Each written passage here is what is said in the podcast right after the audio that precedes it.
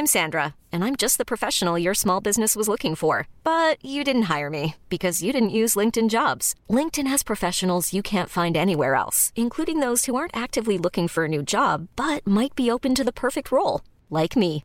In a given month, over 70% of LinkedIn users don't visit other leading job sites. So if you're not looking on LinkedIn, you'll miss out on great candidates like Sandra. Start hiring professionals like a professional. Post your free job on linkedin.com/achieve today. Nous sommes en guerre. Moi, moi, je, personnellement, je m'étouffe. Accélère Accélère Ils sont aux ordres du pognon Faut laisser la star tranquille. Les États-Unis viennent d'autoriser la vente de viande cultivée en laboratoire, mais alors de quoi s'agit-il exactement? Comment de la viande peut être cultivée en laboratoire? Et est-ce qu'on verra ça bientôt en France? Salut c'est Hugo, j'espère que vous allez bien juste avant le week-end, ou peut-être en plein week-end si vous regardez ça le week-end. On est parti ensemble pour un résumé de l'actualité du jour. Bon, posons déjà quelques bases. Qu'est-ce que c'est que cette viande cultivée en laboratoire? Qu'on soit clair, déjà c'est pas du steak ou du poulet végétal, ça vous pouvez déjà en trouver en supermarché marché, y compris en France. hein. C'est euh, le steak végétal ou la viande végétale. C'est ce qui ressemble et a le goût de vraie viande. C'est quand même très réaliste aujourd'hui. Mais ce qui est donc euh, d'origine végétale, c'est en fait quelque chose qui est produit à partir par exemple de soja. Là en l'occurrence donc, on parle pas de cette viande végétale. On parle pas non plus d'animaux euh, réellement élevés en laboratoire comme on pourrait l'entendre. Il n'y a pas des élevages en laboratoire c'est en fait quelque chose de complètement euh, différent. Ici, quand on parle de viande artificielle en laboratoire, il s'agit en fait d'une méthode bien particulière, mais d'origine animale. En l'occurrence, les États-Unis viennent d'autoriser la vente de viande de poulet artificielle. Des cellules sont donc prélevées sur des animaux ou alors sur des œufs de poules fertilisés. Et ces cellules, elles sont ensuite placées dans des bioréacteurs. C'est des sortes de grosses cocottes minutes, si on dit ça vraiment très schématiquement. L'objectif en fait avec ces bioréacteurs, c'est d'aller nourrir avec des nutriments similaires à ceux ingurgités par les vrais animaux. C'est donc eh bien une injection de protéines, de graisses, de sucre, de minéraux ou encore de vitamines. Et ensuite, je vous passe les détails, mais on obtient une sorte de pâte qui pourra donc ressembler à une escalope ou alors à une cuisse de poulet après euh, le passage dans un moule. On cultive donc finalement des cellules issues de ces animaux, mais alors est-ce que ça a le goût euh, typiquement ici du poulet? Alors personnellement, j'en ai euh, jamais goûté, mais d'après plusieurs témoignages, ça y ressemble quand même beaucoup. Par exemple, selon la chef française étoilée Dominique Rennes, son goût serait similaire en fait à celui d'une viande naturelle. Et la chef, qui est installée à San Francisco aux États-Unis, aurait d'ailleurs déjà commandé euh, pour son restaurant auprès de deux entreprises autorisées à en fabriquer. Pour elle, je cite, de la texture à l'arôme en passant par la façon dont il se cuisine, ce poulet serait euh, tout simplement délicieux selon elle. Mais alors vous allez peut-être me dire pourquoi créer de la viande artificielle? Eh bien l'argument phare qui est mis en avant par euh, les entreprises de ce secteur, c'est que ce serait mieux pour l'environnement que de la viande dite classique. En effet, l'humanité n'a jamais consommé autant de viande que ces dernières années. En 2020, la production mondiale de viande a atteint 337 millions de tonnes. Chaque année, ce sont près de 65 milliards d'animaux qui sont tués dans le monde, soit près de 2000 animaux euh, par seconde. Et on en a déjà parlé ici, ça a évidemment un impact majeur sur le changement climatique, sur la déforestation ou encore sur la consommation d'eau requise pour euh, hydrater euh, les bêtes, sans parler du processus de fabrication de la viande. Selon un rapport publié par l'Organisation des Nations Unies en 2013, l'élevage dans le monde serait responsable de près de 15% des émissions de gaz à effet de serre d'origine humaine. Alors évidemment, dans un monde où le nombre d'habitants ne cesse d'augmenter, il est nécessaire de trouver des solutions et des alternatives potentielles euh, à des nouvelles formes d'alimentation euh, pour euh, demain. Alors, est-ce que la viande artificielle est meilleure pour la planète que la viande classique? Eh bien là-dessus, la question n'est pas si facile. Certes, d'un point de vue de bien-être animal, là en l'occurrence, aucun animal n'est tué ou tenu dans des situations difficiles qu'on pourrait connaître dans l'élevage intensif. Donc oui, évidemment, d'un point de vue du bien-être animal, c'est bien mieux avec cette innovation. Mais concernant l'impact sur l'environnement maintenant, eh bien pour l'instant c'est un petit peu plus flou. En effet, factuellement certes, il y aurait plus besoin d'élever autant d'animaux. Ça pourrait donc permettre de réduire les surfaces agricoles, réduire l'empreinte carbone de l'élevage. Et ce qui va dans ce sens-là, c'est une étude parue en 2011 qui affirme que la viande artificielle réduirait les émissions et économiserait de l'énergie.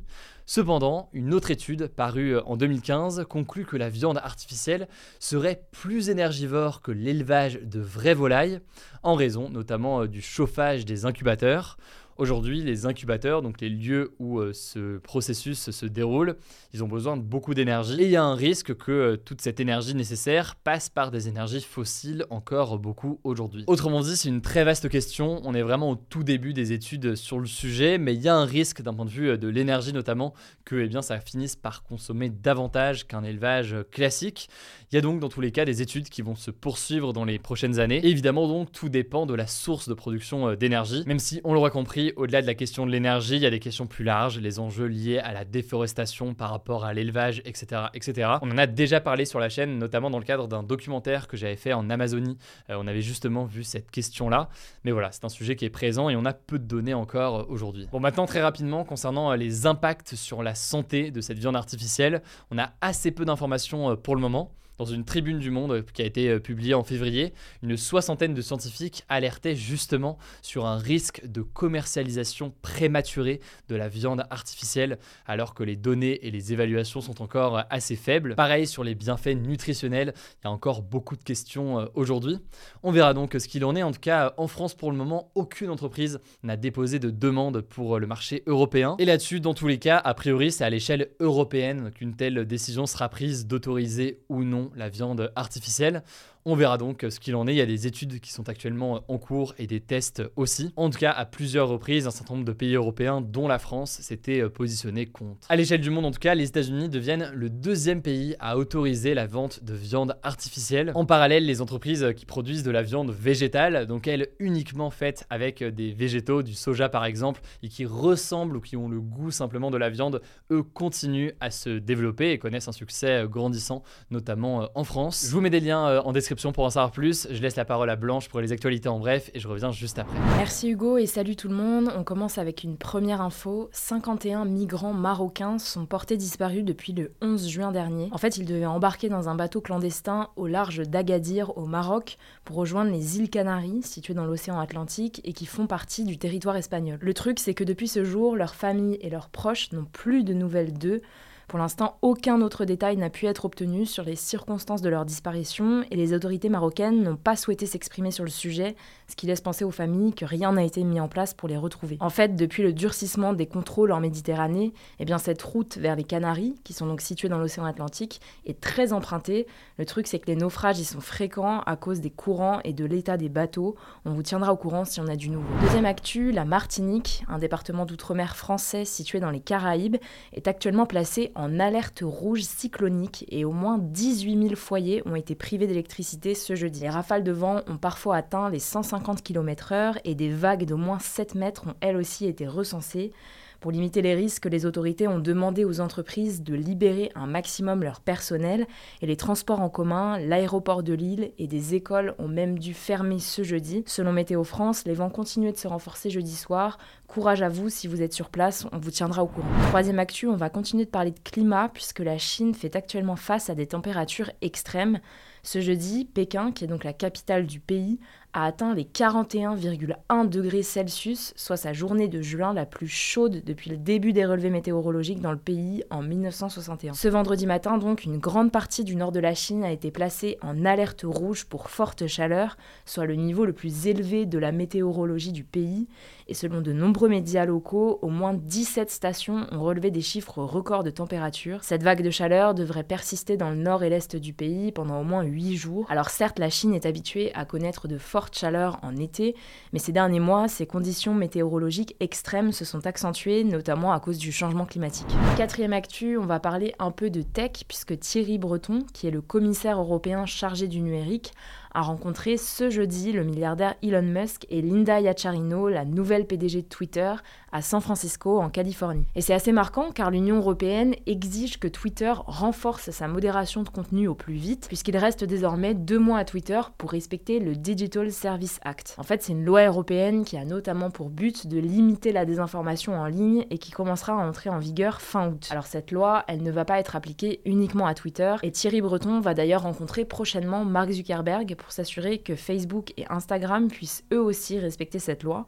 En tout cas, Elon Musk a assuré la semaine dernière qu'il avait bien l'intention de respecter la nouvelle réglementation européenne. On vous tiendra au courant. Cinquième actu, et on va parler de sport. Le basketteur français Victor Wembanyama, 19 ans, est devenu ce jeudi le premier français numéro 1 de la draft NBA, qui est donc le championnat de basket américain. On en avait déjà parlé en mai. En fait, une loterie a lieu chaque année et elle détermine l'ordre des choix pour la draft, un événement très important à NBA. Les équipes sont tirées au sort en fonction de leurs résultats de la saison et ça part du bas du classement, ce qui veut dire qu'une équipe mal classée a plus de chances d'avoir l'un des premiers choix pour la draft. Ce tirage au sort des équipes, il a donc eu lieu en mai et c'est là qu'on a appris que c'était l'équipe des San Antonio Spurs qui allait avoir le premier choix. La draft, c'est l'événement qui a eu lieu ce jeudi soir, c'est une bourse de joueurs universitaires ou internationaux qui veulent évoluer en NBA. Logiquement, les meilleurs joueurs sont choisis en premier, ce qui permet aux clubs moins bien classés de récupérer les plus grands espoirs du basket et ainsi bâtir des franchises qui peuvent rivaliser avec les plus fortes. Et ce jeudi, c'est Victor Wembanyama qui jouait jusqu'ici à Levallois en région parisienne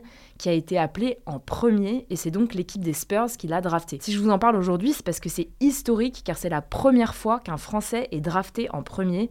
Et d'ailleurs, pour l'anecdote, les Spurs, c'était aussi l'équipe de Tony Parker il y a plus de 20 ans. Bon, en tout cas, Wembanyama n'est pas le seul Français de cette draft. Trois autres ont eux aussi été choisis par des équipes de NBA Ryan Rupert, Bilal Koulibaly et Sidi Sissoko. Enfin, dernière actu, et c'est la fin d'une ère, je sais que ça va briser le cœur de certains, moi la première. Après plus de 20 ans d'existence, les skyblogs vont disparaître. Bon alors les skyblogs, pour les non-boomers comme moi, c'était tout simplement des blogs qu'on trouvait sur une même plateforme, Skyblog donc, qui appartient à la radio Skyrock, oui oui. Alors pourquoi cette décision? En fait c'est dû aux réglementations européennes en matière de données personnelles. De son côté, Skyrock a invité chaque ancien utilisateur à sauvegarder les images et les textes publiés sur son Skyblog. En tout cas, ça avait connu son petit succès à l'époque puisque la plateforme est devenue le 17e site le plus visité au monde en 2007 juste avant l'arrivée de Facebook, qui lui a donc fait de l'ombre. Voilà, c'est la fin de ce résumé de l'actualité du jour. Évidemment, pensez à vous abonner pour ne pas rater le suivant, quelle que soit d'ailleurs l'application que vous utilisez pour m'écouter. Rendez-vous aussi sur YouTube et sur Instagram pour d'autres contenus d'actualité exclusifs. Écoutez, je crois que j'ai tout dit, prenez soin de vous et on se dit à très vite.